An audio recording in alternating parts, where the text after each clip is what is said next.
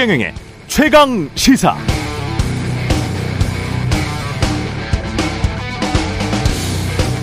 네, 안 떨어지는 게 없습니다. 주가 떨어지죠. 부동산 가격 폭락하기 시작했습니다. 우리나라 돈, 원화 가치도 폭락하고 있습니다. 물가가 올라서 내 실질 소득은 떨어지고 있습니다. 심지어는 북한에 대응 사격한다고 쏘아 올린 우리 미사일도 우리 영토에 떨어져 버렸습니다. 어쩌다 한번 사고 날 수도 있겠습니다.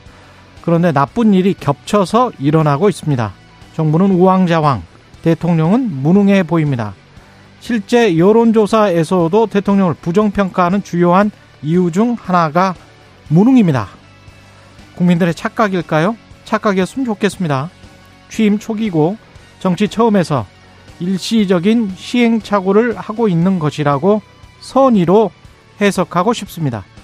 대통령은 국가를 앞으로 나아가게 해야 합니다. 뭐가 다 떨어지는 게 아니라 상승하게 좋아지게 해야 합니다. 착각해서도 안 됩니다. 대통령은 권력을 행사하는 자리가 아니라 대통령이라는 직무 권한을 효율적으로 민주적으로 수행하는 자리입니다. 국제 정치적으로도 매우 엄중한 시기입니다.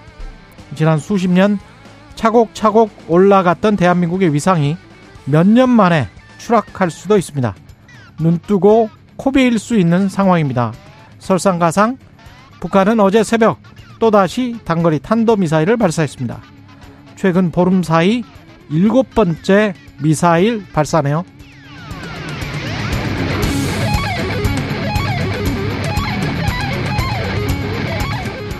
네, 안녕하십니까. 10월 10일 세상에 이익이 되는 방송 최경령의 최강시사 출발합니다. 저는 KBS 최경령 기자고요. 최경령의 최강시사 유튜브에 검색하시면 실시간 방송 보실 수 있습니다. 문자 자면은 짧은 문자 50원, 긴 문자 100원이 드는 샵9730 또는 유튜브 무료 콩어플 많은 이용 부탁드리고요. 오늘 최강시사 국가보훈처 박민식 처장과 함께 보훈부 격상의 의미 보훈수당 민주화 유공자 문제도 같이 한번 짚어보겠습니다. 이어 정치구단 박지원 전 국정원장과 정치 현안들 분석해 봅니다.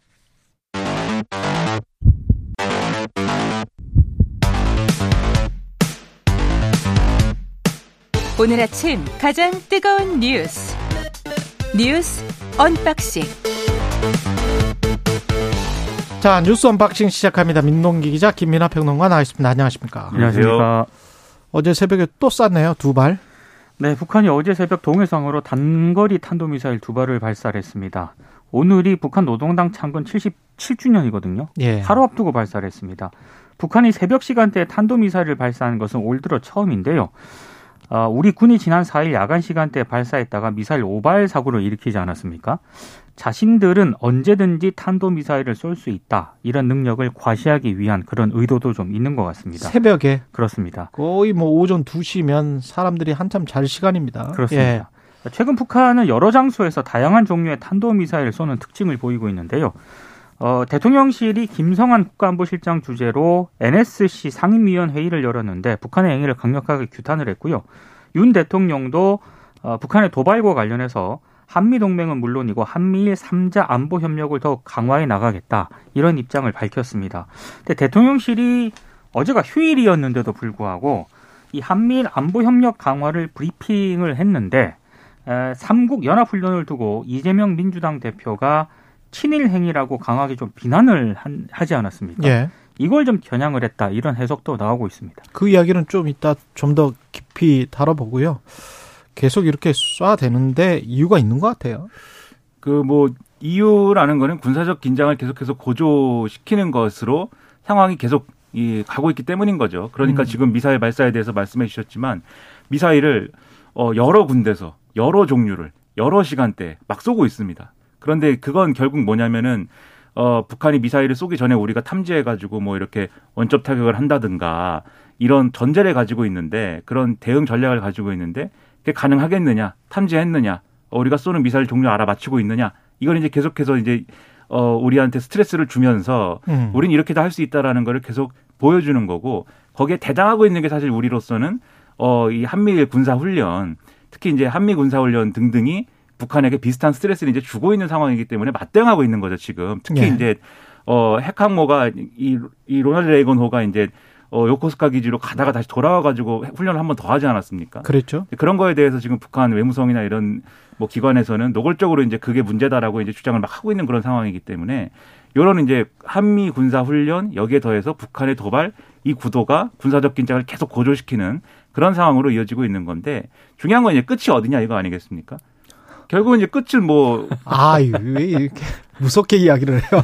그렇죠. 근데 이게 뭐 한도는 있을 거니까. 예. 근데 이제 우려하는 것은 음. 늘 말씀드리지만 뭐 그 끝에는 이제 핵실험이 있는 거 아니냐라는 거고 예. 그전 단계라고 할지라도 이제 SLBM이나 ICBM 발사 시험이 있을 경우에 그 경우에는 우리는 어떻게 대응할 것이냐. 한미 간에는 어떤 것이 가능할 것이냐. 이런 얘기 나오거든요. 근데 요즘에 보수 언론을 보면은 그래서 그 만약에 핵실험 단계나 이런 데 진입했을 때는 9.19 군사합의나 이런 것들은 우리가 파기를 선언해야 된다. 뭐 이런 얘기까지 나온다라고 지금 전하고 있는 상황입니다. 예. 그리고 굉장히 우리는 어 이러한 불안함을 안고 이 뉴스를 계속해서 이제 바라봐야 되는 그러한 이제 상당히 불안한 신세가 되는 거죠. 근데 9.19 군사합의를 파기한다고 해서 북한한테 무슨 어떤 데미지를 줍니까? 전혀 없죠. 그런 건 있죠. 이제 이게 9.19 군사합의의 어떤 핵심은 휴전선 인근에서 어떤 군사행위나 이런 것들을 이제 안 한다라는 건데 예. 우리는 우리는 지키고 있다. 그런데 북한은 왜 안 지키냐라고 음. 하면서 휴전선 일대에서 해야 되는 뭐 훈련이라든가 군사 대응은 이제 안 하는 거잖아요. 자제하는 것이지 않습니까? 근데 이제 9.19 군사합의를 파기하게 되면은 우리는 이제부터 우리도 휴전선 인근에서 그러한 군사행위를 할 수 있다, 한다. 이게 이제 되는 거죠. 그러면 그게 지금 말씀하신 대로 북한에 어느 정도로 압박이 되고 어느 정도로 피해를 줄 수 있느냐 이건 좀 의문입니다. 그러니까 북한에 그리고 압박이 되고 피해를 줄 수 있다고 해서 우리한테 이득이 되냐? 이거는 또 다른 문제예요. 그렇죠. 예. 근데 북한의 어떤 효과냐 예를 들면 한미 군사 훈련을 이제 미 항모가 와서 하는 것 이런 것하고 9.19 군사 합의를 파기해서 어, 휴전선 인근에서 우리가 군사 활동이 가능해지는 거하고 어느 것이 더 북한에게 위협적이냐 이런 걸 따졌을 때 실질적인 위협이 얼마나 될 것이냐 좀 의문이긴 한데 근데 그런 걸 통해서 뭐 정부가 우리 국민들에게 보여주고 싶은 어떤 모습이라든가 뭐 그런 게 있는 거겠죠 아마도 예. 근데 그런 상황들이 결과적으로는 군사적 긴장을 계속해서 고조시키는데 일조하는 효과가 있는 거 아니겠습니까? 그래서 우리가 9.19 군사합의를 지키면서 어 북한 왜 안 지키냐 지켜라라고 계속해서 얘기하는 것과 그다음에 우리 너네가 안 지키니까 우리도 안 지킨다라고 하면서 같이 군사적으로 맞대응하는 것과 뭐가 국익에 이좀 도움이 되는 것일까? 저는 뭐 후자가 도움이 되는 것이냐에 대해서는 조금 의문이긴 한데 어쨌든 이런 대응까지 고려한다는 거는 상당히 파격적인 것까지도 우리도 갈 수 있다라는 얘기여서 이게 좀 우려가 됩니다. 그러니까 합의 파기로 인한 그 뒤에 음. 이제 우리 정부의 어떤 강경한 대응 뭐 이런 걸 어느 정도 시사는 할수 있겠지만 그 합의 파기를 한다고 해서 북한에 실질적으로 뭐 어느 정도 실효성으로 위험을 준다든가 이런 문제는 저는 따로 계산을 해야 된다고 생각을 합니다. 상상하기도 싫습니다만은 뭐 우크라이나 전쟁 같은 경우에 언급결에 물론 이제 푸틴의 그 이상한 행동 때문에 그렇게 된 거죠. 그렇지만 러시아가 침공해서 그렇게 된 거긴 한데 지금 전쟁 상황을 보면 끝내고 싶어도 끝내지를 못하는 그런 상황으로 지금 치달아 버렸잖아요. 그리고 그러니까 우크라이나가 원했던 것은 나토와 EU의 가입이었는데 잘못하면은 영토의 일부를 뺏기고 사상자만 많이 발생하고 물론 러시아의 사상자도 많아요. 근데 러시아 사상자 많고 우크라이나 사상자 많고 영토의 일부를 뺏기건 안 뺏기건 나토나 EU에 가입도 못하고 전쟁이 휴전이나 정전이 된다면 우크라이나 국민들이나 러시아 국민들에게 어떤 도움이나 이득이 있었던 거죠. 우크라이나 이 전쟁이? 하셨으니까 예. 이게 좀 다층적으로 봐야 되지 않습니까? 러시아가 우크라이나 침공한 것은 분명히 범죄 행위고 범죄죠. 비난받아 마땅을 합니다만 예. 지금 단계에서 그러면 전쟁을 계속하는 게 어떤 의미가 있느냐? 또 세계 평화라든가 여러 가지 이제 안정적인 어떤 그런 거를 바라는 그렇죠. 음, 차원에서 봤을 때 지금은 전쟁을 지속하는 게 나은 것인가? 아니면 전쟁을 근데 계속하고 있는 우크라이나 국민 같은 경우는 영토를 회복하지 않으면 전쟁을 못 끝내겠다라는 생각이 가득 찰 수밖에 없어요. 그렇죠. 만약 전쟁 당사자라면. 그래서 한 면만 당연히 이해가 되는 것이고. 예, 다층적으로 좀 봐야 될 필요가 근데 있는 것 우리가 만약 당사자가 된다면 우리는 어떻게 된다, 음. 되냐는 것이죠. 근데 이제 예. 우리가 이제 그렇게까지는 이제 하지 않을 수 있도록 하는 음. 전략이나 이런 게 그래서 필요한 거죠. 당분간은 군사적 긴장이 고조되더라도 이게 항상 우리가 뒷문은 열어놓고 대안은 가지고 플랜 B나 플랜 C를 가지고 항상 대응을 해야 되는데 예. 그러한 것들이 잘 준비되어 있기를 정부에 뭐 바랍니다. 훈련을 두고 여야가 공방을 벌이고 있는데 이재명 대표가 일본군이 독도 근해에서 우길기를 내걸고 이 훈련을 한 것에 대해서 극단적 친일 행위다. 뭐 이렇게 이야기를 했고 여기에 관해서 여당이 아주 반발을 했고요. 그러니까 예. 이게 타임라인을 보면요. 지난 음. 7일 이재명 대표가 방금 말씀하신 그 발언을 했고요. 예. 8일에 서용주 민주당 부대변인이 논평을 냅니다. 구력 외교도 부족해서 독도 근해에 자위대를 불러들였다. 그리고 어제 민주당 김의겸 대변인이 역시 이제 우길기를 내걸고 일본군이 독도 근해에서 힘을 과시하도록 허용한 적은 없었다. 이렇게 이제 강도가 조금씩 세집니다. 그러다 보니까 아, 국민의힘 정진석 비대위원장이 어제 페이스북에 아, 김정은의 핵 미사일 도발을 저지하기 위한 군사 훈련을 미국, 일본이랑 하지 그럼 중국, 러시아랑 하느냐 이렇게 얘기를 하면서 어, 그 뒤에 조금 뭐 과격한 표현을 했는데 그 표현은 제가 굳이 쓰지는 않겠습니다. 예. 그리고 김기현 의원 같은 경우에도요. 이심 김심이라는 표현을 썼거든요. 이심 김심. 이재명의 마음이 곧 김정은의 마음이다. 아, 뭐 김정- 이런 표현을 썼는데 좀 표현이 좀 과격해지고 있고 나경원 전 의원도 친북이 아니라고 할 수 있겠느냐. 그러니까 음. 한미일 군사 훈력을 불편해하는 북한과 똑같은 시각이다. 이렇게 좀 비판을 하고 있는데 표현들이 좀 점점 거칠어지고 있는 그런 상황인데요. 한쪽에서 이제 친일이라고 하니까 그렇죠. 한쪽에서는 이제 친북이라고 하는 친북이라고 거군요. 하는 그런 상황인데 이재명 민주당 대표가 내일 국회에서 또 전문가를 초청해서 간담회를 할 예정이라고 하거든요. 음. 그러니까 좀 차분하게 이 문제를 좀 접근해봤으면 좋겠습니다. 예. 그 말씀하신 대로 충분히 이제 어떤 디테일들에 대해서 세부적으로 이 합리적으로 지적을 할 수 있거든요. 이 자리에서도 많이 말씀드렸습니다만은 지금 북한의 미사일 도발이나 이런 것들이 어 일본으로 하여금 이제 군사 대국화하는 그러한 핑계가 되고 있는 게 맞고 또 음. 일본이 바라는 군사적 협력이 있어야 한국에 대해서 바라는 그런 것들을 전제 조건의 해결 없이 여기서 전제 조건이라는 건 역사 문제나 이런 거 아닙니까? 그런 거 해결 없이 가능하게 만드는 무슨 조건처럼 지금 되고 있다라는 건 분명한 사실입니다. 근데 그런 것들을 지적하는 게 필요한데 근데 그러한 지적을 친일이냐 반일이냐 이런 구도 속에 가둬버리면 이게 합리적으로 토론이 불가능한 거고요. 그리고 이런 지적이 나왔을 때 야당 대표가 이런 지적을 했을 때 좀 이 여당 입장에서는 그렇게 어떤 뭐 프레임을 가지고 접근하지 말고 좀 대안적으로 생산적으로 논의를 하자라고 얘기를 해야 되는데 그게 아니라 이 친일 반일 얘기하니까는 친북 반북 얘기한다 우리는. 뭐 이렇게 음. 가면은 무슨 생산적인 논의가 되겠습니까 정치권에서? 그러니까 국민들은 답답해하면서 이 뉴스를 외면해 하는 방법밖에 외면하는 방법밖에 없잖아요. 이렇게 하면 안 되겠고.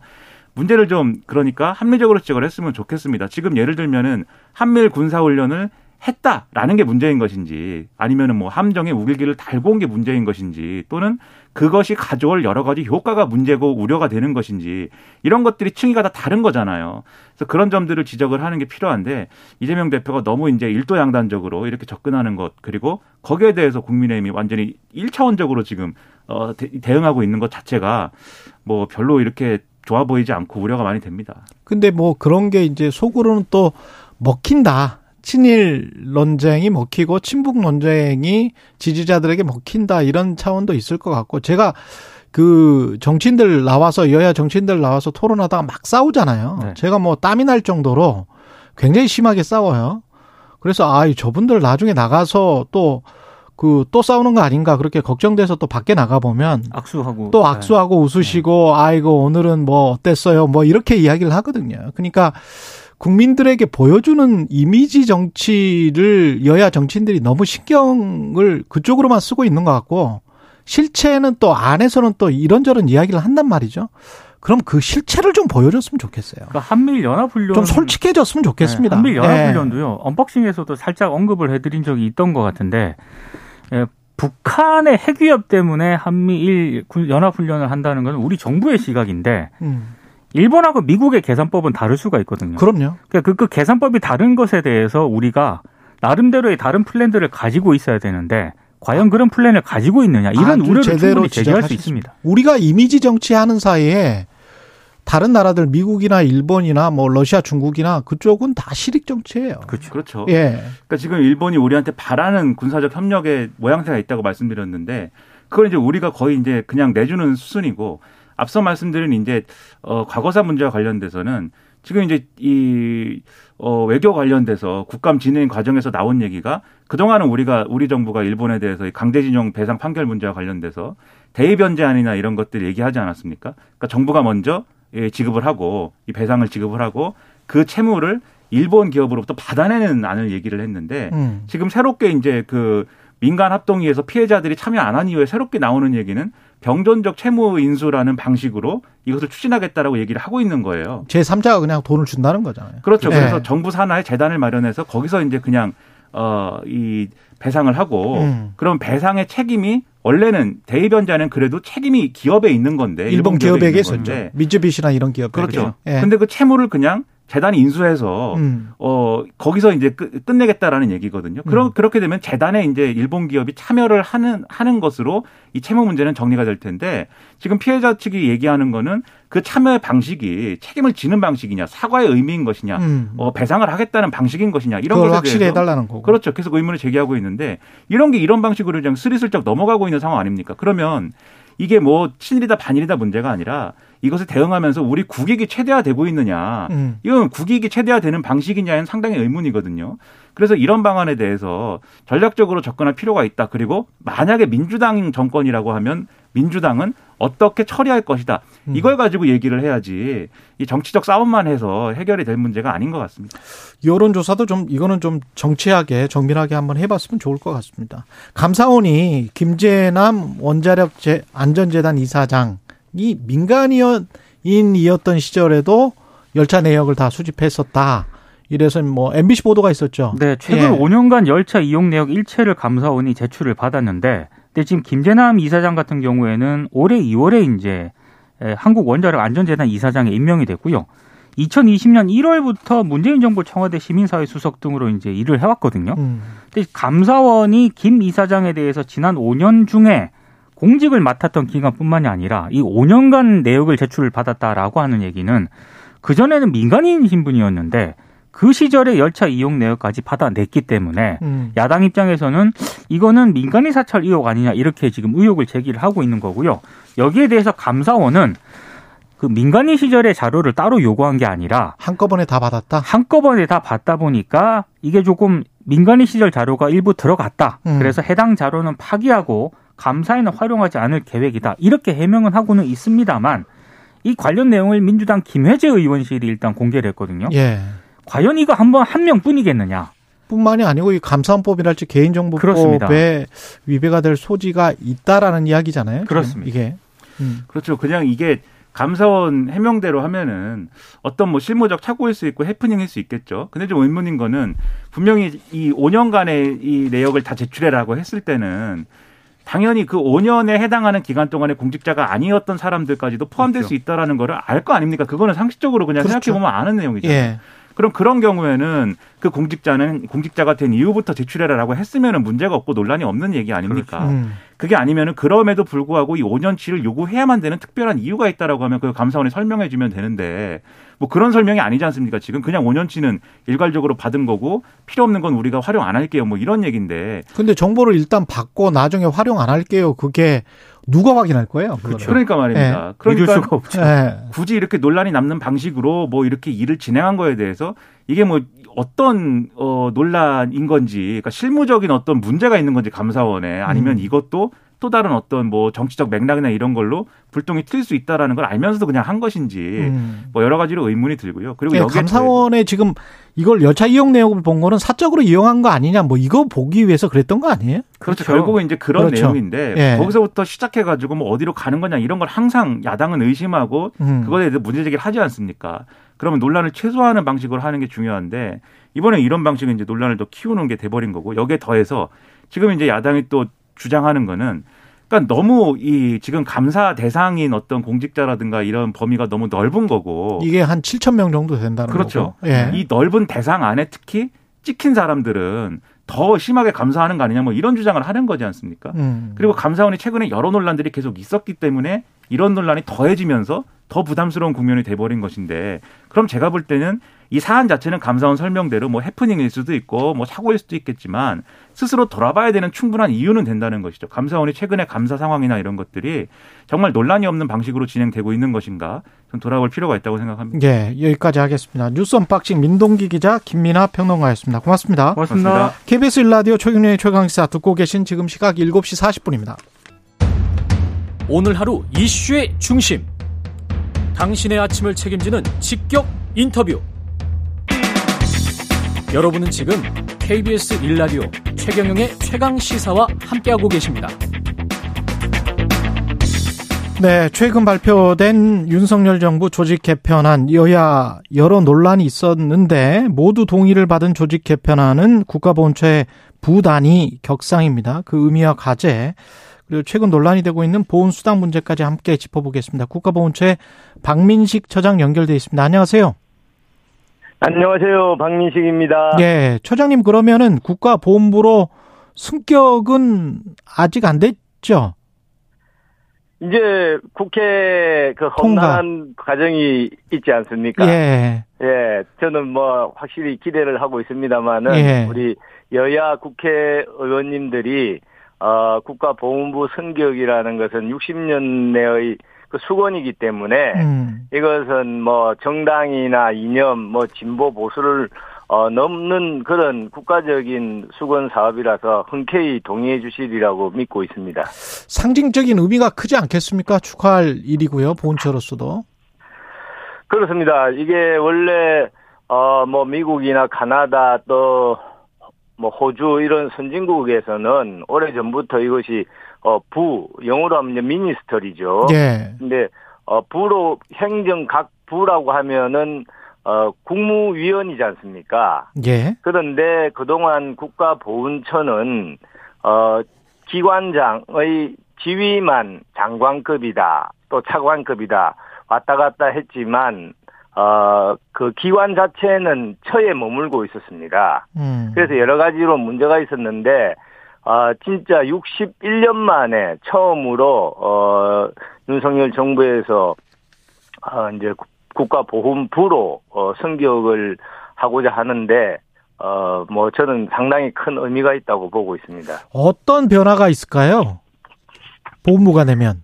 뭐 여러 가지를 알 수 있는데 우선 이제 우리 헌법상에 음. 어, 국무위원이 되면은 어 부서권이 있고 독자적인 그 예산? 이제 부령 부령 발령권이 아, 있죠 부령. 헌법상에. 예.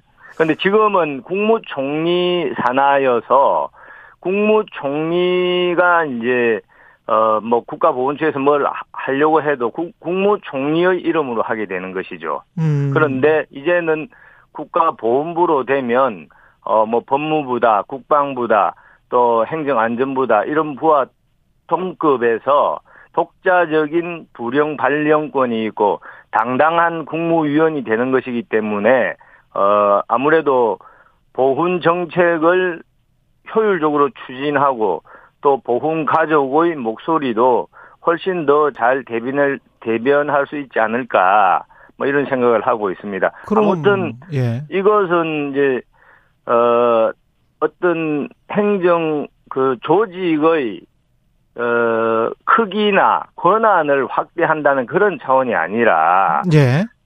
그 나라의 어떤 철학 어 또 정부의 어떤 그 핵심적인 방침을 정하는 것이라서 어 국가에 희생하고 헌신한 사람을 음. 최고로 대우한다는 그런 메시지가 저는 있다고 봅니다. 저 초대 장관은 당연히 뭐 지금 처장님이 되시는 거예요? 그거는 뭐 전혀 저는 모릅니다. 아니 왜 이거 바, 바, 바뀔 수 있어요? 법상으로는 충분히 바뀔 수 있지 아, 않겠습니까? 아, 그래요? 왜냐하면 저는 국가보훈처장일 뿐이고 예. 국가보훈부로 승격이 되면 국가보훈부 장관은 또 어, 아, 대통령의 되는 인사권에 에, 좌우 좌우된 것이니까. 예. 그러면은 그때 그러면 초대 보훈부 장관은 청문회를 또 따로 거치게 되는 겁니까?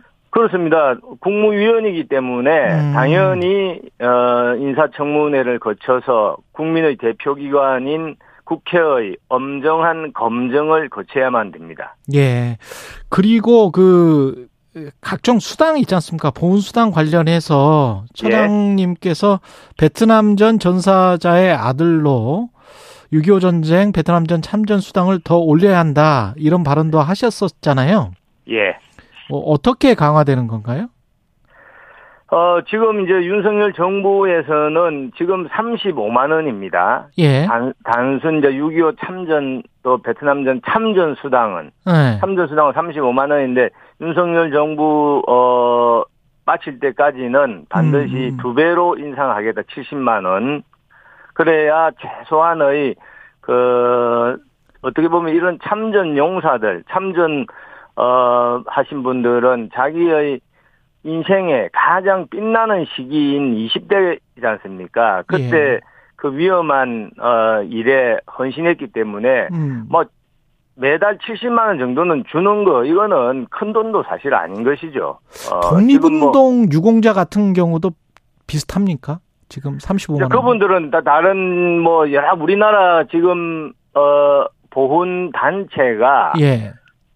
크게 보면은 독립 음. 그리고 호국 예. 그리고 민주화 예. 이세 가지가 다 포함되어 있고 그 각각에도 또 여러 가지 단체가 있습니다. 5.18 단체만 해도 세 가지 음. 또 호국 단체만 해도 여러 가지가 있는데 예. 여러 개가 있는데 어 이것이 사실은 어떤 시기에 획일적으로 이렇게 딱 구성된 것이 아니라 뭐 60년대 만들어진 것도 있고 70년대 만들어진 것도 있고 80년대 만들어진 것도 있고 해서 음. 각각의 보상 또 수당 정책이 천차만별입니다. 아, 사실은 좀.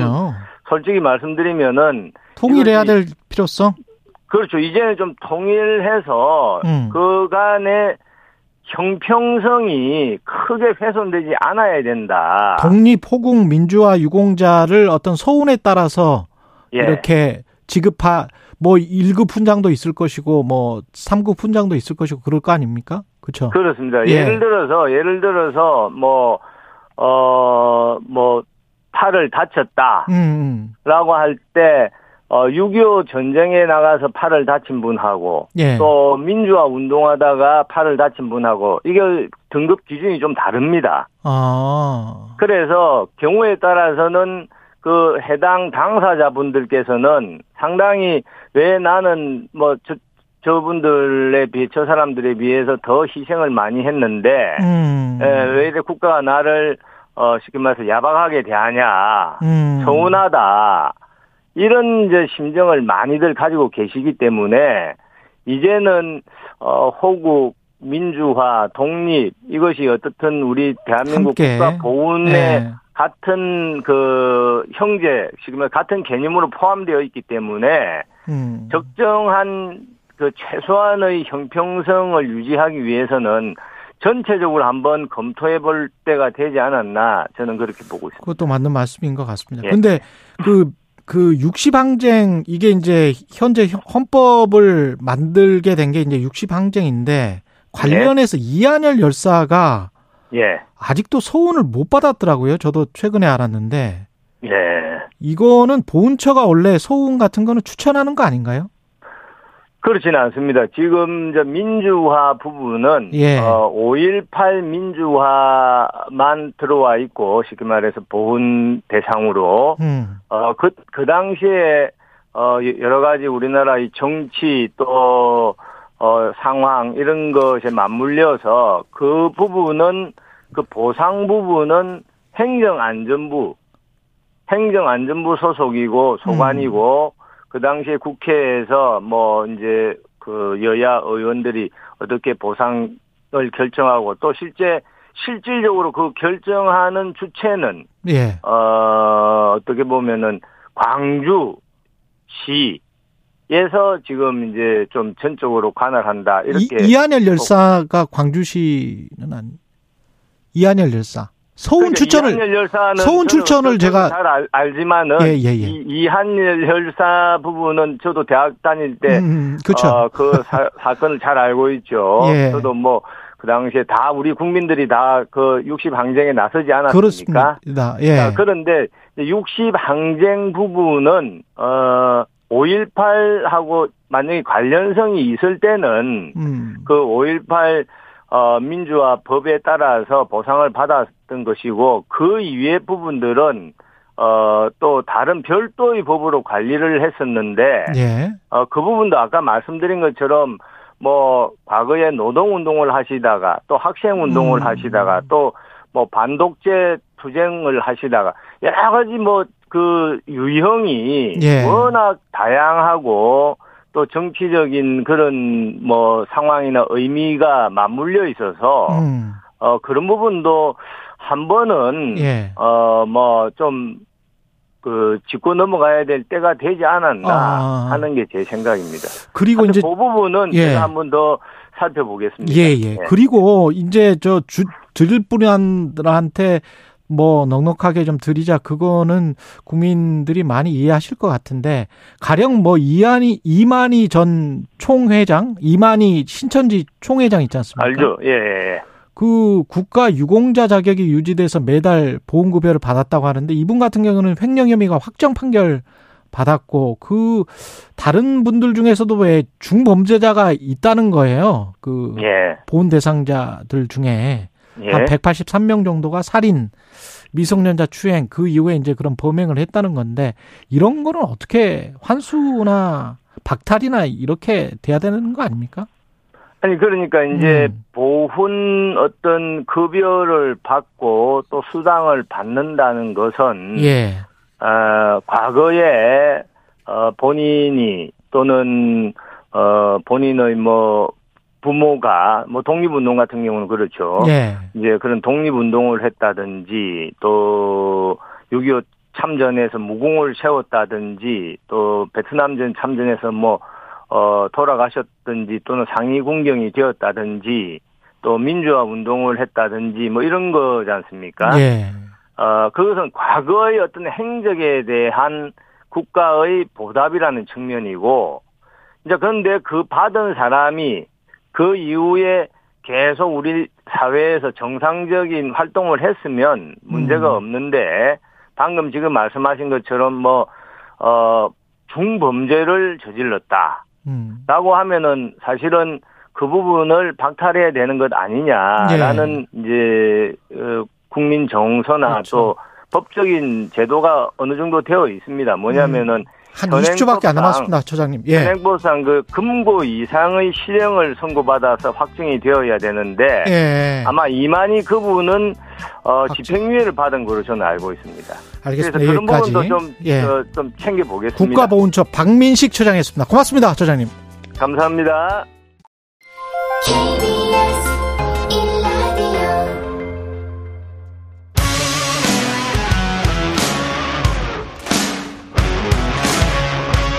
오늘 하루 이슈의 중심 최경영의 최강 시사.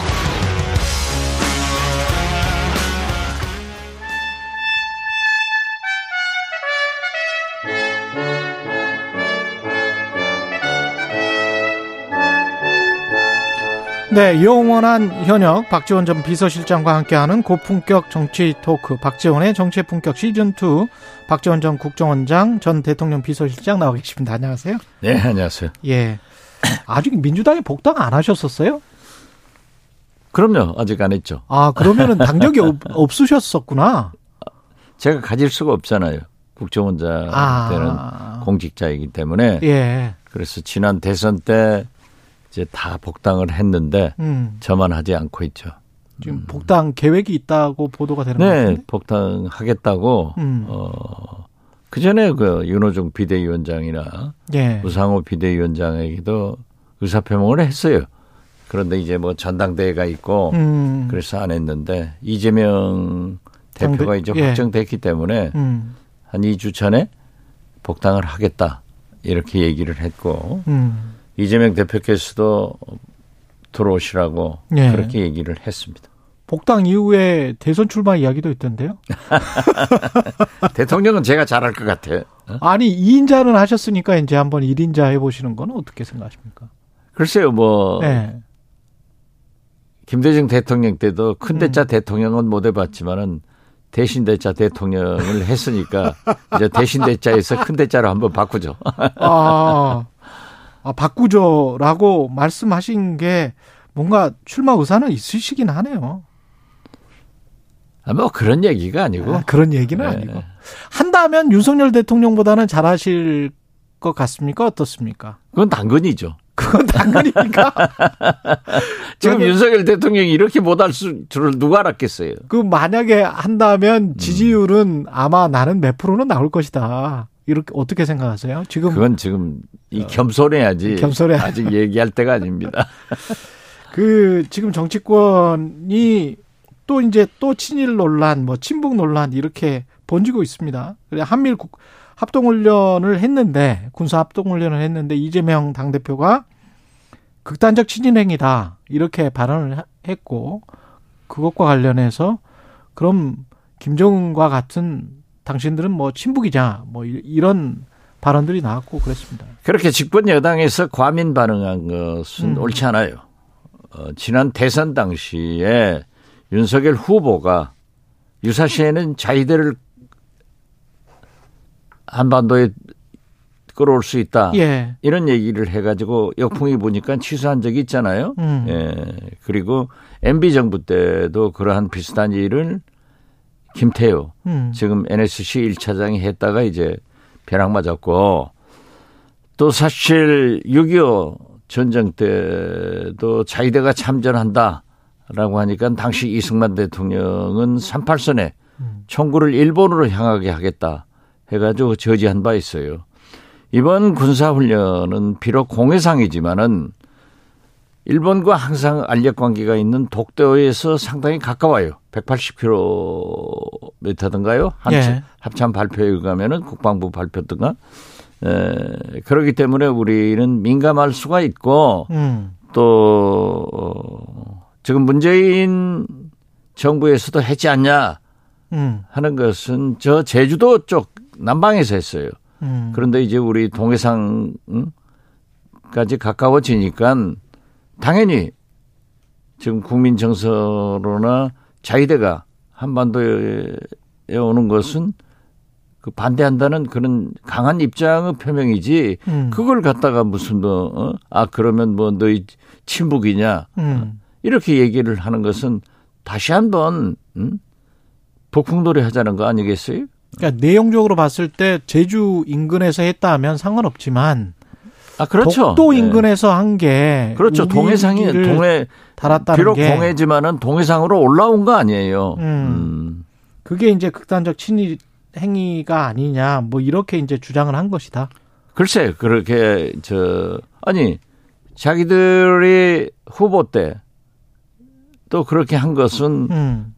합리화시키고 어 이재명 대표로서는 당연히 우리 국민 정서가 지금 자위대가 한국 오는 것을 찬성합니까? 음. 그러한 것을 지적했다고 저는 봐요. 유사시에 일본군이 한반도에 상륙할 수 있다는 예, 그런 그런 것을 방지하자는 그런 얘기겠죠. 음.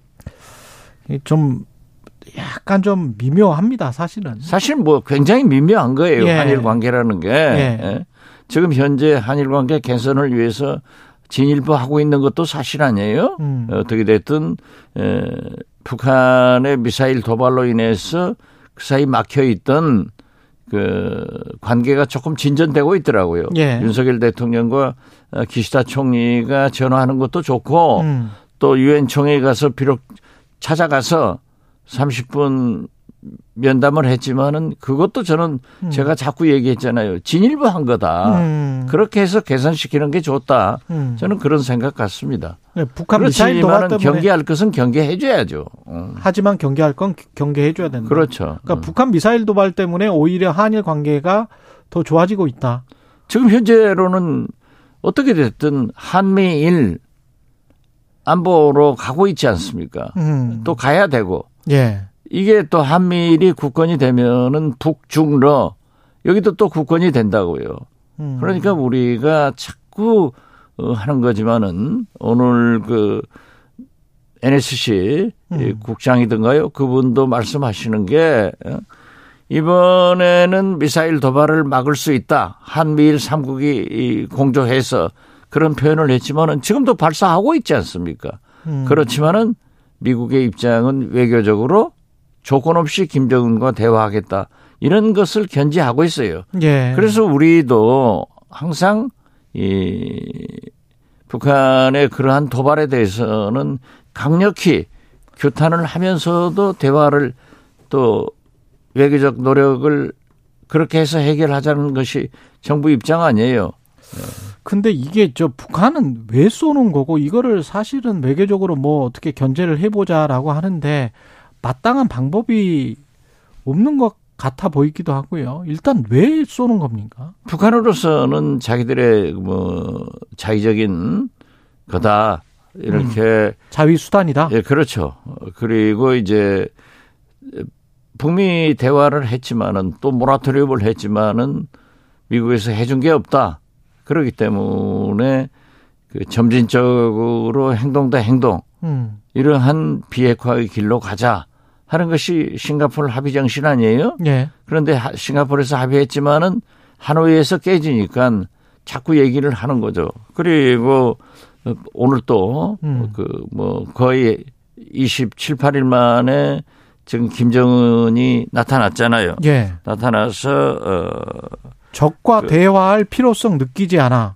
적과 전투 무력 내용도 강화. 없고 대화할 내용도 없고 예. 필요성도 느끼지 않는다. 그렇게 이야기를 했어요, 예, 김정은이. 그러니까 예. 이미 김정은으로서는 하노이에서 음. 다할 얘기를 했다. 그러니까 거기에 대한 답변을 내놔라 하는 겁니다. 그 얘기가 뭐냐 음. 하면은 행동도 행동으로 점진적으로 미국은 제재 해제를 북한은 핵 폐기를 해 나가자는 거예요. 미국이 선 저- 제재 해제를 해야 되는 거예요? 그러면 아니 동시에 하자는 거 아니에요? 동시에 행동 대 행동으로 미국이 이만큼 하면은 북한도 이만큼 하고 그 로드맵을 만들어서 하자 이런 거니까 어, 그러한 정신으로 돌아가면 돼요. 근데 그걸 미국이나 한국 정부가 적극적으로 추진할 지금 용의가 있습니까? 추진해야죠. 추진해야 돼. 예, 그렇지만은 미국은 늘 항상 이것은 유엔 안보리 제재다. 음. 그렇지만 그 유엔 안보리 제재를 또 있지만은 또 미국 제재도 있고 우리 한국 정부 제재도 있잖아요. 그렇죠. 예, 그렇기 때문에 뭐 유엔 안보리 제재도 지금 미국이 하자 하면은 영국이 프랑스가 반대하겠습니까?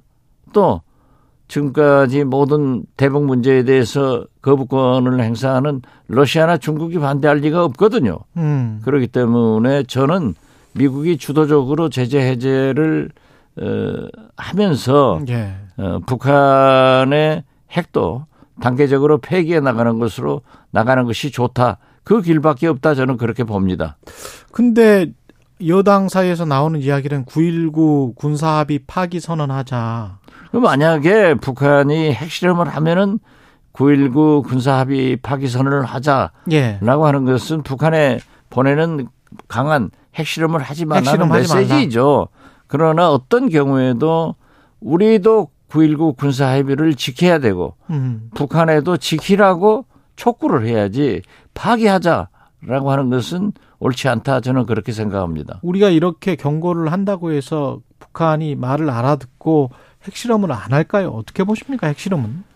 이번에는 뭐 미국에서 음. 소위 이렇게 한미일 군사훈련도 하고 특히 레이간 항공모함 같은 것이 와서 이제 여러 가지 이또 우리 굉장히 강화가 되고 있잖아요. 예. 그렇지만은 제가 볼 때는 에, 거듭 말씀드리지만은 시진핑 3기 확정 후 음. 어, 미국의 중간선거 전그 음. 사이에 소형화 경량화를 위한 북한의 핵실험은 하리라 그렇게 저는 보고 있습니다. 또뭐 10월 미국이나 중순 우리 이후 11월 정보당국에서도 초. 예. 그렇게 보고 있더라고요. 음.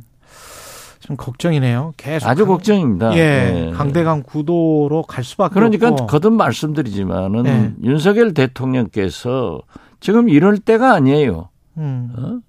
뭐그뭐 비속어 사용 가지고 국회에서 싸우고 매일 그냥 국회에서 싸우고 있잖아요.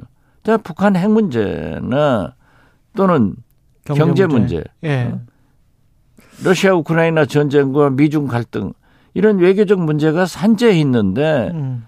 정치적인 타결은 못하고 저렇게 매냥 싸우면은 우리 국민은 우리 경제는 우리 안보는 어디로 가냐 이거죠. 그 정치적인 논란이 되고 있는 거는 또 감사원 논란이 요새 한참 되고 있어서 감사원 같은 경우에는 그 관련해서 문재인 전 대통령을 제외하는 쪽에 무게를 두고 있다. SBS 단독 보도. 아, 그렇죠. 예. 감사원이 지금 정신 나갔죠. 음. 감사원장은 대통령이 국정을 돕는 게 감사원이라고 그런 얘기를 하는가 하면은 뭐 실세.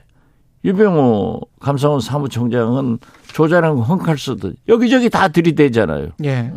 지금 보십시오. 전현희 국가인권위원장, 아, 국가 권익위원장한테 별걸 다 했잖아요. 예. 심지어 오늘 보니까 김재남, 음, 저, 안전, 유, 원자력 안전 이사장인가요? 예. 거기는 감사원에서 하면서, 어? 민간인 시절이었던 민간인 시절에 뭐 기록을 다 내라고 하는 것은 이건 음. 월권이죠. 근데 이제 감사원 주장은 한 5년 몇 개월치를 한꺼번에 다 한 7천 명을 받다 보니 거기에 그냥 섞어 들어온 것이다. 그렇게 이제 주장을 하는, 아니, 하고 있는 건데. 감사원이 음. 인권을 중시해야지. 어? 그렇게 섞어 들어오게 그렇게 요구를 안 했으면 될 거 아니에요. 7천 명을 하든 7만 명을 하든 음. 개인들한테 요구를 했을 거 아니에요. 어? 그렇기 때문에 그런 거가 나오죠. 감사원의 그 열, 관련해서 뭐 공직자들을 감, 감사한다.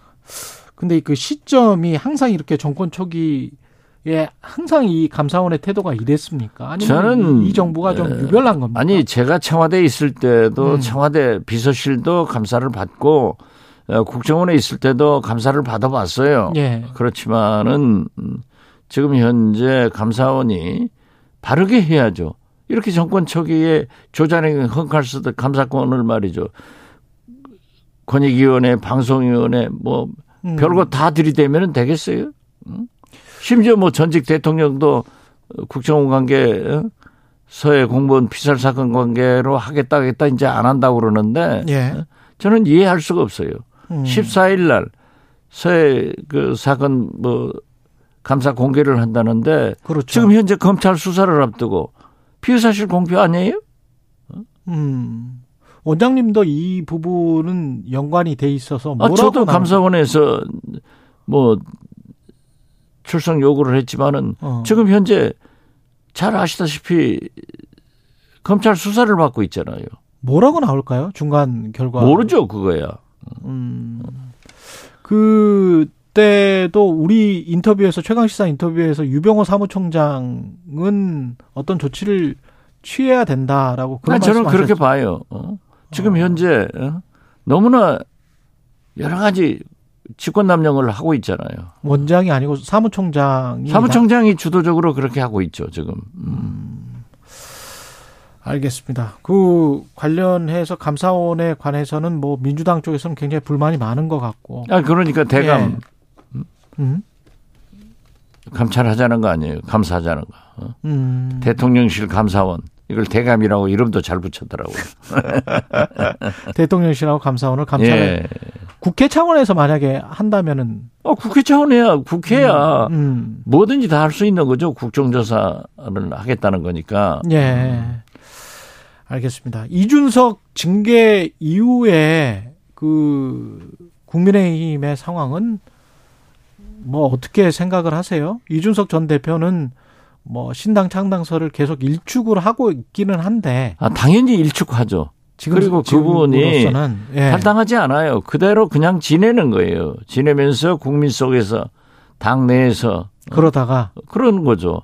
그리고 지금 가장 그 이준석 파동 이후 음, 유승민 그렇죠. 전 의원께서 당 대표나 대권 음. 후보나 부동의 1등을 계속 가고 있잖아요. 그러면서 그렇더라고요. 예. 유승민 음, 전 의원이 음. 왜 윤석열 대통령의 비서견은 징계하지 않느냐 이렇게 칼날을 정식으로 세우고 있더라고요. 음. 그러니까 거기도 두고 볼만해요. 저는 자꾸 얘기지만 이 권력 투쟁이 특히 이 총선 가까운 에, 내년 말 내년 초에는 반드시 지각 변동이 있다 그렇게 봅니다. 내년 말 내년 초. 예, 그렇죠. 2000 지금은 안 나죠. 2024년 1월이 사실은 당원권 정지 거기까지거든요. 그렇죠. 현재 보면 예, 예. 이준석 예. 전 대표가 그래서 그 전후해서 1월 그러니까 전후해서 지금 4월이 총선 아니에요. 그렇죠. 2024년. 4년 4월이죠. 예, 모든 그 분당은 총선 직전에 있는 거예요. 음. 그렇기 때문에 저는 자꾸 그 보수의 지각 변동이 이준석 전 대표 음. 그리고 유승민 전 의원 그리고 한동훈 이런 음, 법무 장관 여기에서 발생할 것이다. 또 이 세 가지 여건이 복합적으로 같이 가면서 발생할 것이다. 그래서 보수의 지각 변동은 반드시 2024년 총선을 앞두고 있다. 저는 그렇게 봅니다. 그 이전에 이번 그 당대표 선거 전당대회에서 2023년 1월쯤에 만약에 한다면 네. 그때 유승민 전 의원이 될 가능성은 없습니까? 에, 국민은 원하죠. 음. 그렇지만은 잘 아시다시피 지금 당원 당규가 어, 당원 70% 국민 30%든가요? 예. 80% 20%든가. 예, 예. 예, 그렇기 때문에 그 벽을 넘기는 굉장히 어려울 거예요. 여론조사가 좋게 나와도 예. 어. 그렇 저렇게 나와도 예. 그러고 특히 윤석열 대통령께서 아무리 당무에 간섭하지 않는다고 하지만은 유승민 음. 전 의원이 대표가 되는 것은 죽어도 못 볼 거예요. 죽어도 못 볼 것이다. 그렇기 때문에 지금 현재 여러 사람들이 나와 있잖아요. 예. 나와 있는 것을 단일화해서 제가 볼 때는 윤핵관인 권성동 음. 혹은 윤상현 이런 사람으로 단일화시켜 가지고 유승민과 1대1 구도로 갈 것이다. 저는 그렇게 어, 봅니다. 권성동이나 윤상현으로 단일화가 될 것이다. 안철수나 그렇죠. 안철수나 김기현은 거기는 좀 아닌 것 같아요. 거기는 아닌 것 같다. 네. 그러면은 한동훈은 아직 빠르, 한동훈 빠르 다. 장관은 당 대표는 나오지 않을 거예요. 그렇지만은 2024년 총선에는 불을 보듯 출마한다. 불을 보듯 뻔하다. 아, 그렇죠. 예. 그래야 대권으로 가는 거죠. 예. 알겠습니다. 이 정도까지 정리하고요. 아까 그 유승민 전 의원이 1등 1위다라고 말씀을 해 주셔서 요 여론조사 개요는 좀 소개를 하겠습니다. 넥스트 위크 리서치가 KBC 광주방송 UPI 뉴스 의뢰로 지난 4일부터 5일까지 정- 성인 1000명을 대상으로 당대표 적합도를 조사한 결과였습니다. 유승민 전 의원 29.7%의 지지를 얻었고요. 자세한 내용은 넥스트 위크 리서치와 UPI 뉴스 홈페이지 참조하시면 다음 되겠습니다. 받은 사람들은 10%대 아니에요. 그 12%대 나왔더라고요. 네. 나경원 12%, 이준석 12%, 안철수 9%, 9.8%, 김기현 4.9%. 그러니까 제가 안철수 김기현은 좀 어려울 것이다 하잖아요. 안철수 김- 예, 여기까지. 나경원이 잘 할 거예요. 그렇지만은 아, 또 다시 또 나경원은 또 한번 예. 그렇게 올라오잖아요. 예. 어, 그렇기 때문에 어떻게 됐든 예. 일 1대1 구도를 만들어서 아, 유승민 전 의원이 당대표가 되는 것은 죽어도 못 볼 것이다. 저는 그렇게 봐요. 어, 권성동, 윤상현, 나경원의 아니. 중에 하나 그렇게 보겠죠. 박지원 전 국정원장 전 예, 비서실장이었습니다. 정치의 품격 시즌 2였습니다. 고맙습니다. 네, 감사합니다. 최경영의 최강 시사는 여러분과 함께합니다. 짧은 문자 50원, 긴 문자 100원이 드는 샵 9730. 어플 콩과 유튜브는 무료로 참여하실 수 있습니다.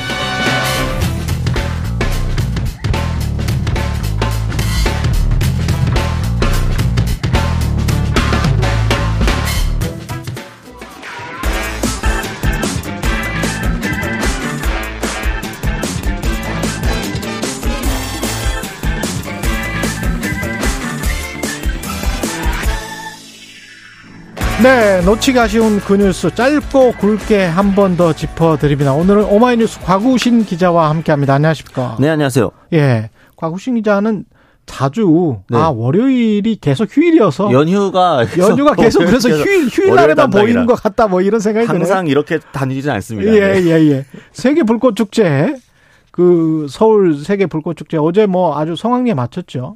예. 네. 어, 지난 8일 밤에 열렸죠. 주최사인 한화가 대략 105만 명이 여의도 행사장과 인근 지역에서 축제를 즐겼다 이렇게 추산을 했습니다. 주제가 위 호프 어게인이었습니다. 아무래도 코로나 때문에 3년 동안 못 열리다가 오랜만에 열려서 주제를 이렇게 잡은 것 같고요. 1시간 10분 가량 진행이 됐는데 한국과 이탈리아, 일본 등 3개국의 3개 팀이 참가해 총 10만 발의 폭죽을 쏘아 올렸다고 합니다.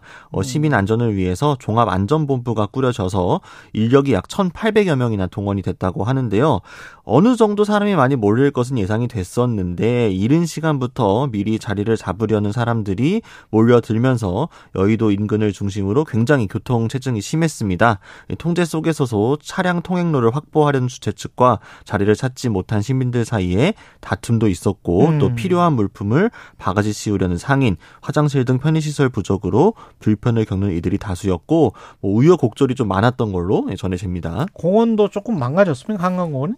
그러니까 이제 여러 현장 보도들이 있었는데요. 좀 이색적이었던 게 한겨레가 전한 현장을 보면 이촌 한강공원 같은 경우 이 사람 허벅지 높이로 1m 넘게 자랐던 강아지 풀숲이 있던 곳들이 음. 태풍을 맞은 것처럼 처참해졌다 이렇게 전했습니다. 그- 그걸 그냥 강아지 풀 꺾고 위에다가 그냥 네 돗자리를 깔아서 앉은 거죠 그 야, 좀 위에다가? 네, 네. 그래서 이제 거기 자라고 있던 풀들이 다 꺾였다 이렇게 전했고요 인근 주민도 어, 나도 불꽃 축제를 즐기고 싶어서 오긴 했지만 이렇게 잠깐 즐겁자고 식물을 꺾는 모습이 좋게 보이지 않았다 이렇게 꼬집기도 했고요 그 외에도 뭐 불법으로 설치되었던 텐트 뭐 도로 점거 뭐 교량 위에도 사람이 몰리고 막 경찰이 단속에 나섰는데 너무 많은 사람들이 몰리다 보니까 소용이 없어갖고 이게 CCTV 음. 장면이 SNS 에서 또 화제가 되기도 했습니다.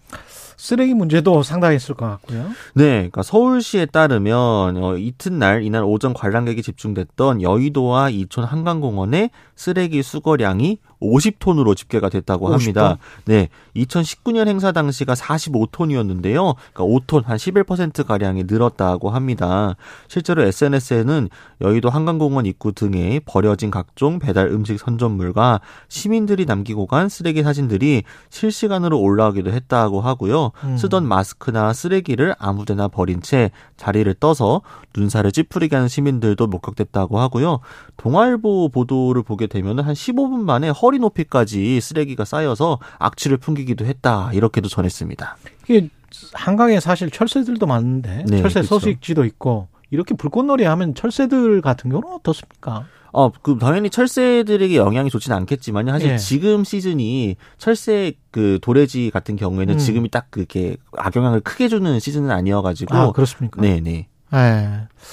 다행히도 그 뭐 대란은 서울시는 뭐 수, 수월하게 다 정리해서 대란은 없었다 이렇게 밝혔고 네, 쓰레기 예. 대란은 없었다 이런 식으로 보도가 또 나왔는데요. 예. 자원봉사자와 임직원만 2천여 명이 동원이 됐다고 합니다. 그래서 음. 서울시에서는 쓰레기 발생량은 평소에 7배 수준이었지만 예상보다는 적었고 양도 양이지만 그래도 있어야 할 곳에 모여 있었기 때문에 처리 자체가 어렵지는 않았다라고 했고요. 예. 한화 측에서도 뭐 생각보다 협조해준 시민들도 많이 있었고 봉사단도 열심히 노력을 해서서 정리는 잘 됐었다. 그래서 다음 날까지 뭐 시민들에게 불편이나 피해를 끼치진 않았다 이렇게 강조했습니다. 또 다른 뉴스가 색다른 뉴스가 이게 물고기도 아파한다. 인도적 생선 손질의 국제 기준이 나올 수 있다는 소식인데 이건 뭔가요? 네, 그러니까 예. 바로 얼마 전인 10월 1일이 세계 채식인의 날이었고요. 10월 음. 2일은 세계 농장 동물의 날이었습니다. 이 인도적 도축이라는 개념을 이제 다들 어느 정도 그렇죠. 알고 계실 예. 텐데요. 근데 아직까지는 이 인도적 도축도 좀 포유 동물 중심으로 좀 형성이 되어 있는 그렇죠, 개념이죠. 그렇죠. 근데 이제 물 가축 중심으로. 그렇죠. 예. 물고기도 좀 인도적인 죽음을 위해서 국제적인 기준을 만들어야 된다. 이런 움직임이 있습니다. 음. 어류도 스트레스를 받으면서 고통에 괴로워한다는 연구 결과가 널리 받아들여 졌기 때문인데요. 영국 가디언 보도를 보면 국제 비영리 기구인 지속 가능한 양식 관리 위원회가 이 물고기 유통 과정에서 편안한 죽음을 맞을 수 있도록 어류 복지 기준 초안을 검토 중이라고 합니다. 아, 이게 뭐랄까요? 낚시 바늘로 그럼 만약에 그 네. 할때 낚시를 할때 네네. 낚시 바늘에 고기가 죽기 전에 아플 텐데. 그쵸, 꿰이기도 하죠. 네 네. 그러면 낚시 바늘로 낚시도 못 합니까? 그러니까 일단 지금 핵심은 예. 일단은 손질하거나 이럴 때 그리고 잡았을 네, 때. 잡았을 때 어떻게 할 것인가 이게 중심이고요. 또 음. 이제 실제로 낚시질을 한다고 하더라도 너무 예. 과도하게 이제 고통스럽게 뭐 전기를 사용한다거나 이런 것들을 좀 자제하자 이런 식입니다. 음. ASC가 마련하고 있는 이제 지금 보면요. 물리적 고통, 스트레스, 불안을 기절시켜서 덜어주는 게 좀 핵심입니다. 그러니까 죽이기 전에 실제로. 죽기 전에 일단 기절시키자. 네, 그래서 물고기는 지각이 있는 동물이고 손질 과정에서 고통을 받을 수 있으니 질식시키기나 소금이나 암모니아에 산채로 담그는 것, 또 내장을 살아있을 때 적출하는 것 등 야만적인 물고기 도살 방식을 없애야 된다라는 얘기고요. 음. 추후에는 이런 기준을 갑각류 같은 다양한 해양 생물에도 적용하는 것을 목표로 하고 있다고 합니다. 영국에서는 실제로 지금 이 어류 복지 관련 사항을 동물복지법에 포함시키는 방향으로 여러 방향들이 좀 법안들이 검토가 되고 있다고 하네요. 지속 가능한 양식 관리 위원회 네. ASC 이게 네. 국제 비영리 기구가 네, 그렇습니다. 이런 주장을 했다. 아, 그러니까 이 지금까지 좀잘 양식 모르겠습니다 저는. 근데 실제로 아, 솔직히 잘 모르겠어요. 제 네. 사촌은 예, 그 문어를 먹 두 종류를 먹지 않습니다. 살아있는 새, 산낙지 같은 걸 안 먹어요. 그래요. 네, 그러니까 그런 그 친구들이 이제 생각보다 지능이 높고 고통을 느낀다라는 것들이 그- 나오니까 그, 런 이야기 있더라고요. 네, 그래서 예. 좀 그렇게까지 먹는 건 좀 불편하다 이런 식으로 감수성이 좀 그렇죠. 대중화되고 있는 게 아닌가 예. 생각해 볼수 있을 것 같아요. 아니 감수성의 문제이기도 한데 인간에 대해서 그다음에 뭐 굉장히 난민 문제랄지 뭐 여러 문제가 있거든요. 그렇죠. 전쟁 네. 문제랄지 여러 개가 있는 사람들이 이게 좀 럭셔리 같은 운동 아닌가 뭐 이런 갑자기 그런 생각이 드네요. 뭐 그런 비판도 있을 수 예. 있겠죠. 근데 또 예. 동물 복지가 올라가면 인간의 복지 자연스럽게 더 우리가 개념도 높아지지 않을까 이런 기대도 해볼 수 있지 않을까요? 그럴까요? 진짜? 또 고통은 느낀다고 하니까요. 네. 예. 0652님은 주말에 회 먹었는데 많은 생각이 드는 뉴스네요. 저도 많은 생각이 지금 들고 있습니다. 김영성님, 해물탕에 낙지, 문어, 꽃게를 산채로 끓이는 것도 자제해야 합니다. 오마이뉴스 과구신 기자였습니다. 고맙습니다. 감사합니다. 예.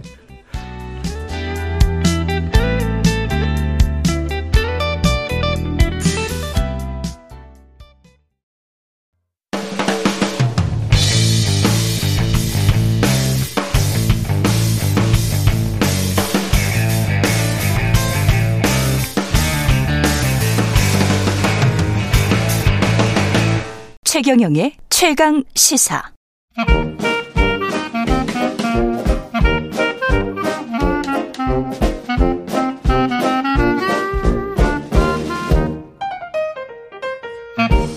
네, 최경영의 최강 시사 경제합시다. 월요일은 명쾌한 경제 이야기 해보고 있습니다. 오늘은 박정호 명지대학교 특임 교수와 함께합니다. 안녕하십니까? 예, 안녕하세요. 예, 외환 보유액 엄청 줄었다는 뉴스가 계속 나오고 있는데요.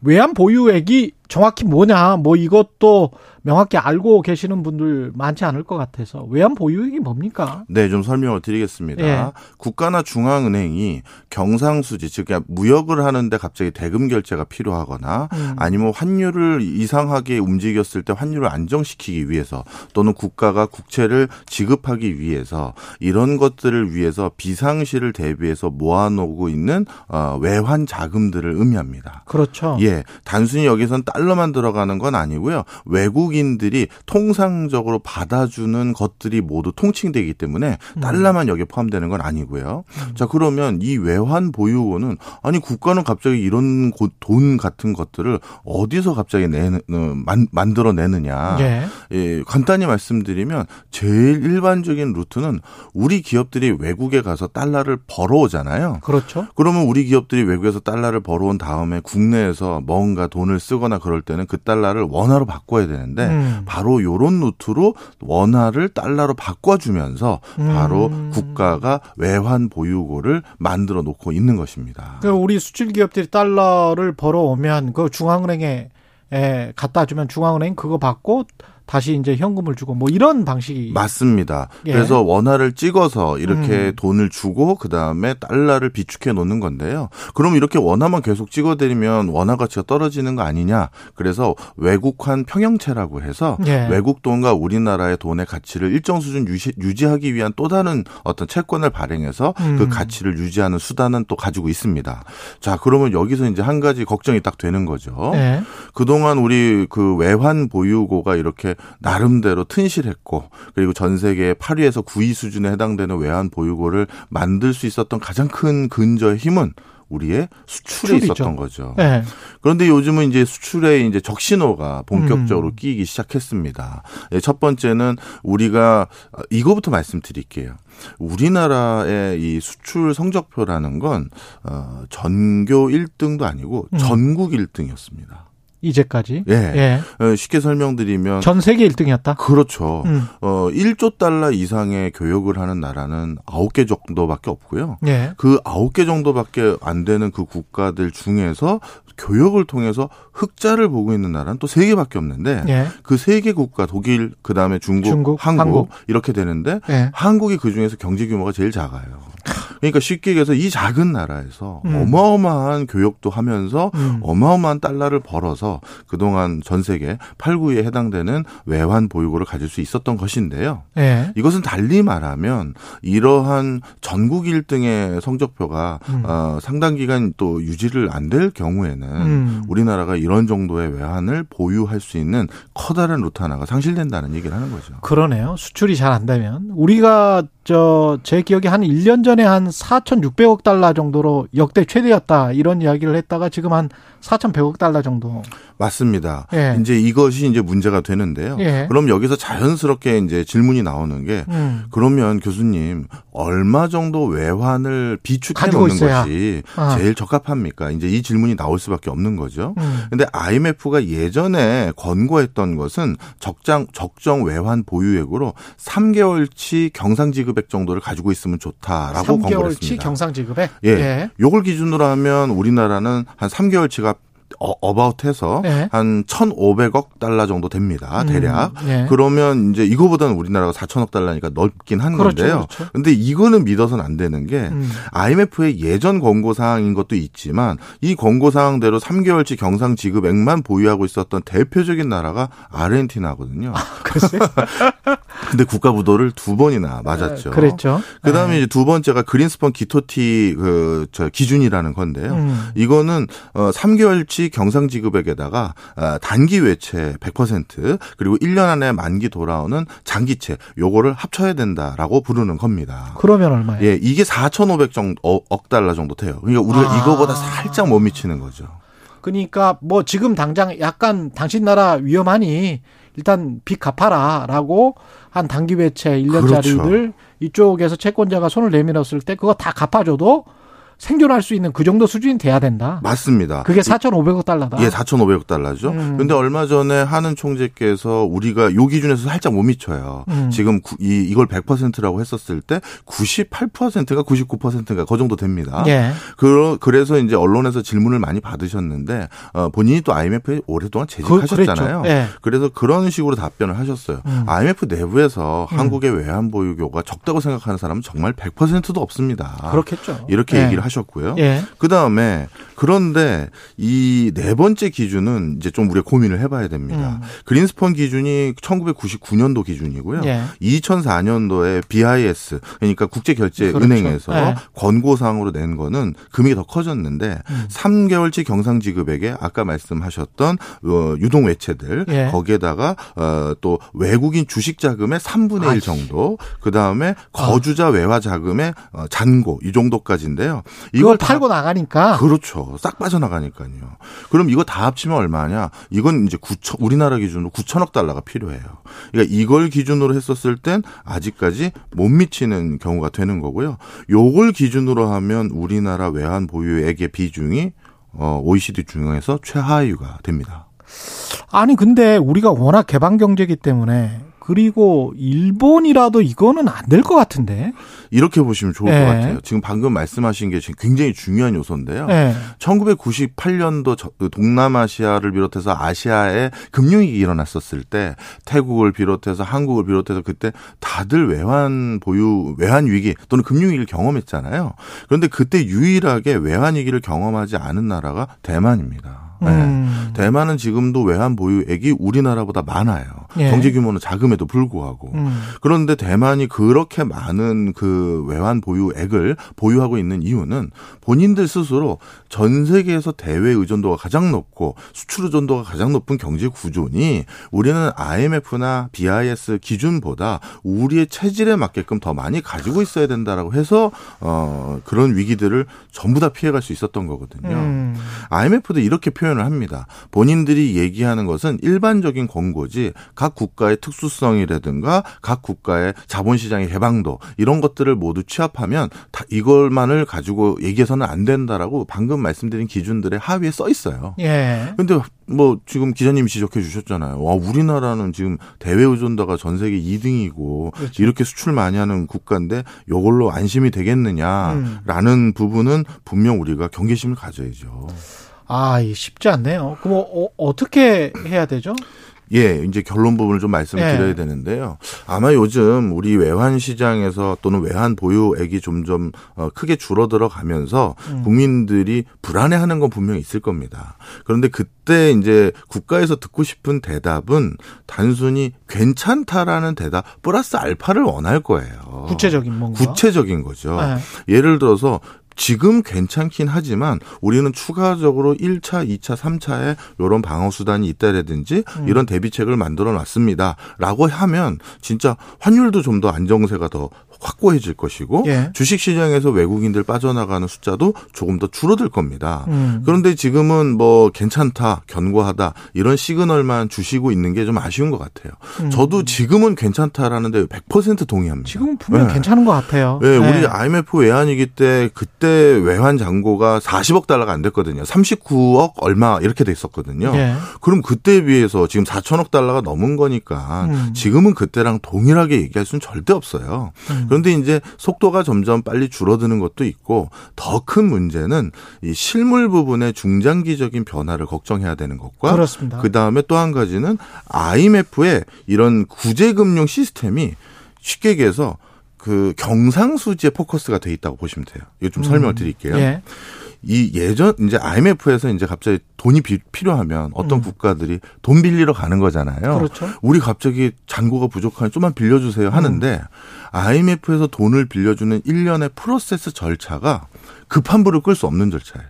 음. 시기가 예전에 그 2차 세계대전 이후에 만들어진 IMF가 국제 교역만 그러니까 실물 부분으로 돈이 부족할 때를 대비해서 프로세스를 짜놓은 거예요. 아, 그렇구나. 그러다 보니까 쉽게 해서 잔고 입금될 때까지는 몇 개월이 걸리는 게 통상적이죠. 금융이 이렇게 빨라졌는데. 금융은 클릭 한 번으로 돈이 다 나가는 거예요. 예. 하루에. 예. 그런데 그런 시스템까지를 대비해서 그 돈 빌려주는 시스템이 만들어진 게 아니거든요. 그러니까 단기 투기 세력이 만약에 공격하면은 그렇죠? 맞습니다. 음. 그래서 좀 전에 제가 말씀드렸던 IMF 권고라든가 외화 비축 권고들을 가만히 보시면 IMF가 처음 만든 거는 어 경상 금액 3개월치. 이게 옛날 실물 부분을 기준으로 그러네. 만든 거고 그러네요. 그러네. 그 뒤에 그린스펀이 99년도에 봤더니 음. 이제 그것만 가지고 안 되겠어. 금융으로 너무 많은 돈이 왔다 갔다 하다 보니까 멀쩡한 국가들이 단기적인 투기 세력이나 이런 걸로 외환 위기나 금융 위기로 빠져드는 경우가 있다. 그래서 단기 외채까지 보유해야 된다라는 거 늘어났다가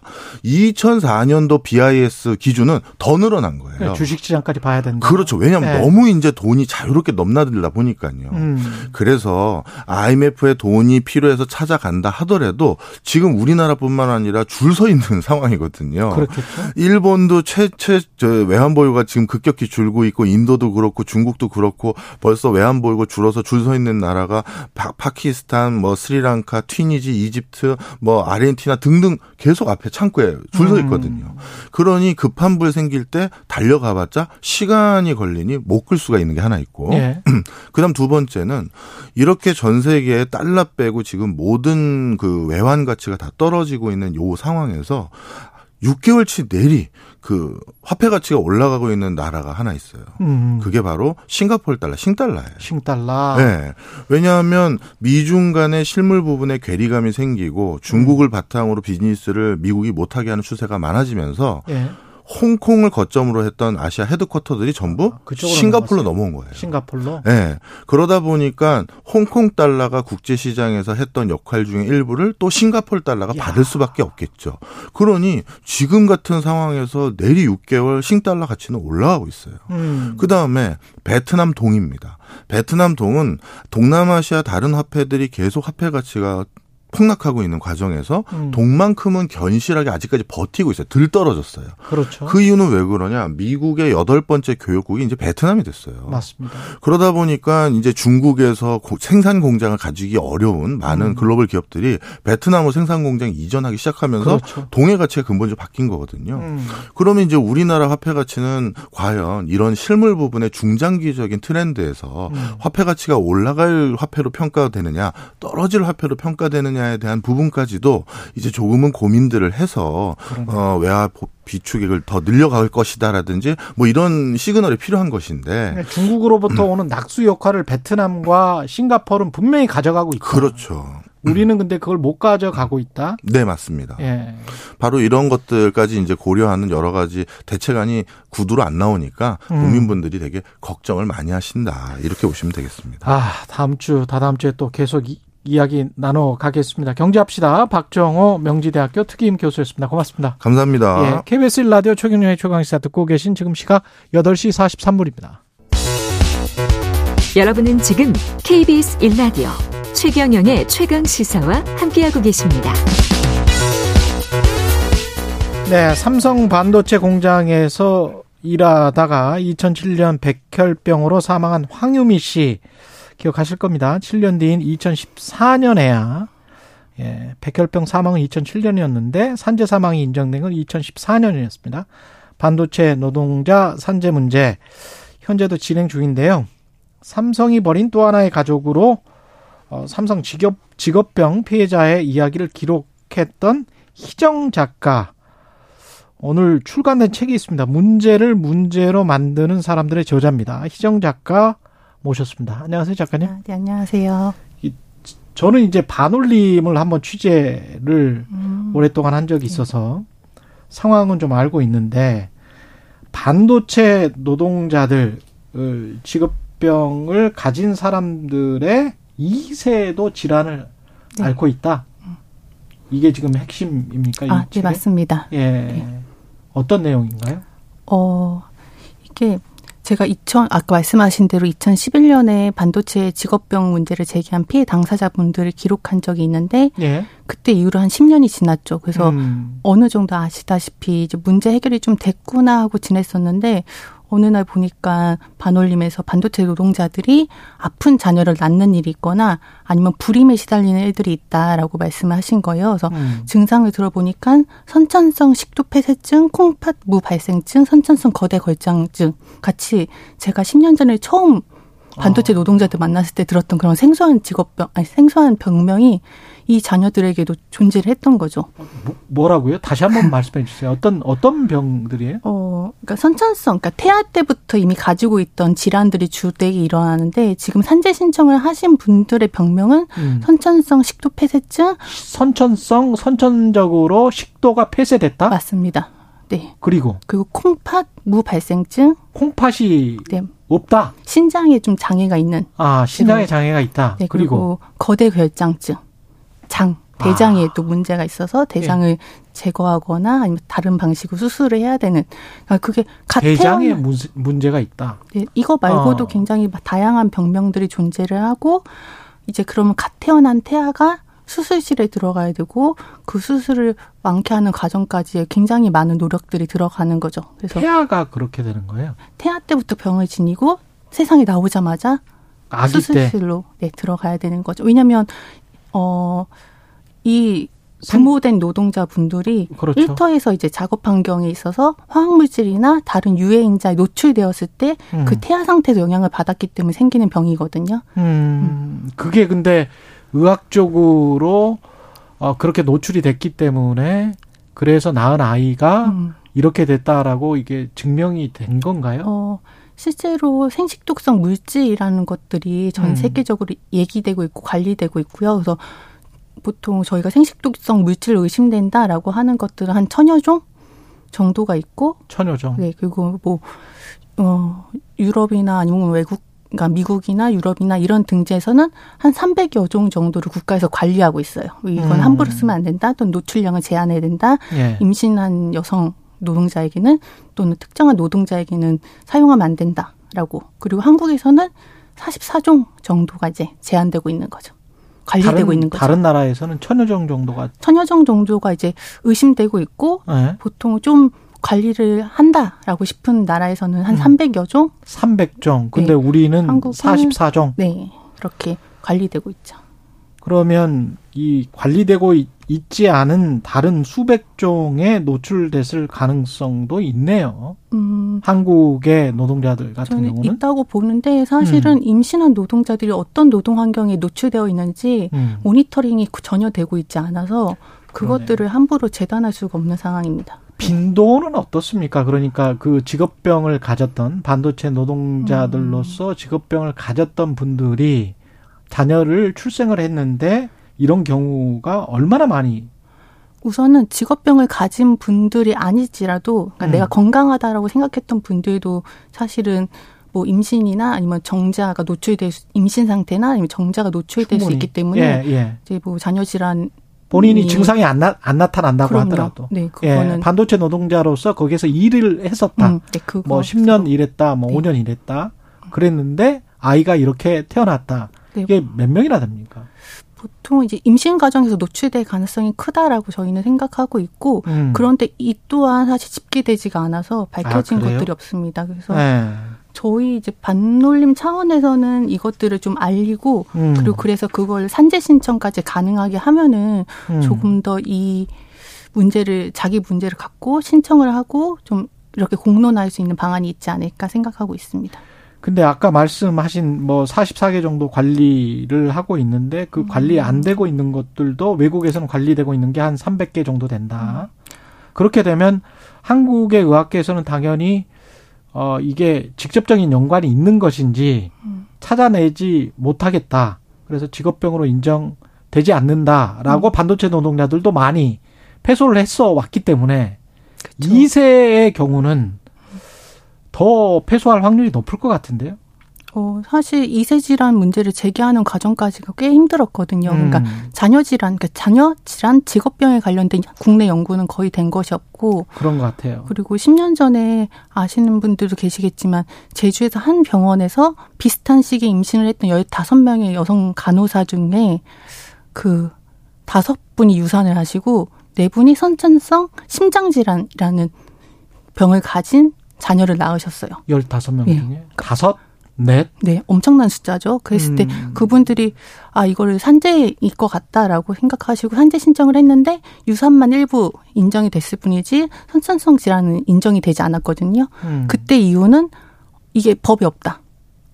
맞아요. 산재 보험을 네. 노동자한테만 주는 것이지 태아 상태에서 주는 것은 없다라 음. 법이 없다라고 했고 그래서 그 법정 소송을 10년간 해오셔서 대, 2020년에 대법원에서 태아도 산재 직업병일 수 있다라는 인정을 받고 그 이후로 또 2년 동안 법을 실제로 판결이 났으니까 그 산재 보상 보험법을 바꾸는 투쟁들이 있었어요. 음. 그래서 사실은 굉장히 오랜 기간 동안 자녀가 병에 걸릴 수 있고 이 병을 국가에서 보상해야 된다라는 것 들을 가지고 싸우는데 이게 한참이 걸린 거죠. 다른 나라들에서는 이런 상황이나 사, 사건이 돼서 소송이 되는 경우가 있습니까? 어떻습니까? 취, 취재가 된 게 있나요, 이게? 제가 다른 나라 소송까지는 잘 모르겠는데 근데 문제는 사실은 그 앞서서 예를 들어 뭐 독일이나 일본이나 이런 국가에서는 어 그러니까 임신한 노동자들이 직장에서 나오면 음. 이 임신 이 기존의 직업 환경과 임신 노동자들이 어떻게 영향을 받을지 모르잖아요. 그러니까 사업주가 그 직업 환경을 조사하게끔 합니다. 국가에서. 음. 내가 임신한 여성 노동자들에게 어떤 영향을 끼칠 수 있는 작업 환경인지를 스스로 검증하게 하고 예. 안전하다고 증명되거나 증명될 때 일을 시킬 수 있거나 아니면 뭐 좀 위험에 발견되면 그 여성 노동자를 다른 곳으로 정당한 동일한 업무와 동일한 임금을 가질 수 있게 배치하는 방식 또는 음. 휴가를 주는 방식 같은 것들로 사전에 예방을 하는 거죠. 남자 같은 경우도 영향을 받을 수 있는 거 아니에요? 그래서 네. 그게 또 이세 질환으로 나타날 수도 있습니까? 어, 네. 사실 국내 연구가 많진 않지만 제가 책 쓰는 과정에서 좀 인터뷰하고 이런 과정에서 말씀 주신 거는 음. 정자가 계속 세포 분열을 하고 그 세포 분열을 하는 과정에서 특히 반도체 같은 경우는 방사선이나 화학물질 노출이 많을 수 있기 때문에 사실 불임이나 난임 또는 안타깝게도 이세 질환으로 나타날 수 있다고 하죠. 그런 음. 가능성이 있다곤 하는데 근데 사실 법이 아까 개정됐다고 말씀을 드렸는데 그 법이 개정되는 과정에서는 그럼에도 불구하고 임신한 노동자들 그러니까 임신한 노동자라는 건 여성만 뜻하는 거죠. 여성 노동자들에게만 이 자녀가 직업병인 것을 인정하는 법이 만들어져서 좀 거기에 대해서 안타까움이 있습니다. 그리고 우리가 일반적으로 이제 화학물질이라고 하는데 그 화학물질이 어떤 물질인지조차 우리 그렇죠. 인체에 영향을 미치는 화학물질이 음. 어떤 물질인지조차 의사들도 모르고 있는 거 아닙니까 지금? 사실 제가 책을 쓰기 전까지는 네. 저도 몰랐습니다. 그렇죠. 음. 그게 1년에도 새로운 화학물질이 뭐 몇백 개가 나온다고 하던데. 맞습니다. 예, 반도체 공장에서. 그래서 새로운 시도를 계속 하고 있기 때문에 의사들도 잘 모르고 있다고 하더라고요. 음. 네. 그래서 계속 국가 차원에서의 조사가 필요하다라고 얘기를 하고 있는데 음. 그게 쉽지가 않고 어쨌든 저희는 계속 주장을 하고 있는 거죠. 근데 한편으로는 이제 반도체 산업도 육성해야 되고 한국의 뭐 산업계 쌀이죠. 산업의 쌀이 반도체니까 이거 어떻게 해야 될까요? 제도적으로는 어떻게 지금 뭔가 논의가 되고 있습니까? 사실 반도체 그 법 관련해서 계속 음. 알 권리가 축소되고 있는 문제가 있어서 맞습니다. 네. 예. 어쨌든 기- 이 저희는 당연히 알아야 되는 건강권의 문제이고 그래서 알아야 소송을 하죠. 예. 사실 알아야 예방을 하죠. 알아야 또 예방을 하고. 병에 걸리지 않고 내 그렇죠. 건- 자녀를 아프지 않게 하고 음. 그래서 이런 어떤 물질을 사용하는지 어떤 구조에서 이 물질이 어떤 양의 요- 노출이 되는지를 알아야 되는 그런 알 권리에 대한 정보를 계속 유지하고 있는데 이게 점점 한 해 한 해 법이 개정될수록 이것을 이제 기밀, 영업 음. 비밀로 이제 보호해야 된다. 이것은 하나의 되게 국가의 중요한 이윤이다라고 얘기를 하고 있는 것들이 예. 저희랑 계속 충돌하고 있는 거죠. 관련해서 지난번에도 한번 말씀드렸습니다만은 텍사스주 같은 경우는 그거를 공개를 하고 있어요. 예. 사람들이 정보계 충고를 하면 공개를 하고 있는데 한국 같은 경우는 이게 영업 비밀로 막아져 있는 게 지금 화학물질 관리법이잖아요. 그렇죠? 그런 것들 제대로 어떻게 해야 될지는 사회적인 논의가 필요하겠네요. 마지막으로 말씀해 주실 게 뭐가 있을까요? 어, 저 사실은 어, 법이 좀 개정이 됐습니다라고 얘기를 드렸는데 음. 사실 법이 개정되고 끝난 게 아니라 이제 노동부랑 근로복지공단에서 법 시행령을 만들어야 합니다. 그러니까 음. 실제로 유해인자가 어떤 어떤 것들을 유해인자를 인정하겠다라는 기준을. 만드는 거죠. 근데 지금 그 기준이 굉장히 적고 스물 몇 종의 유해인 화학적 유해인자 만을 음. 지금 인정하는 개정안을 내놨어요. 음. 그 시행령을 내놨어요. 예. 그래서 어 이렇게 된다면 사실은 그 10년의 싸움 동안 우리가 법을 개정하려고 애썼던 노력들이 다 무효화되는 것 같은. 그런데 일년에 수백 종의 새로운 화학물질이 또 만들어져. 근데 스물 몇 개 정도 지정을 했는데. 어쨌든 산재로 인정하겠다고 네. 하는 화학, 화학 유해 인자는 20 몇 종이라는 아주 최소한의 수준들을 만든 놓은 거죠. 네. 문제를 문제로 만드는 사람들 희정 작가였습니다. 고맙습니다. 예, 10월 10일 월요일 KBS 일라디오 최경령의 최강 시사였습니다. 내일 뵙겠습니다. 고맙습니다.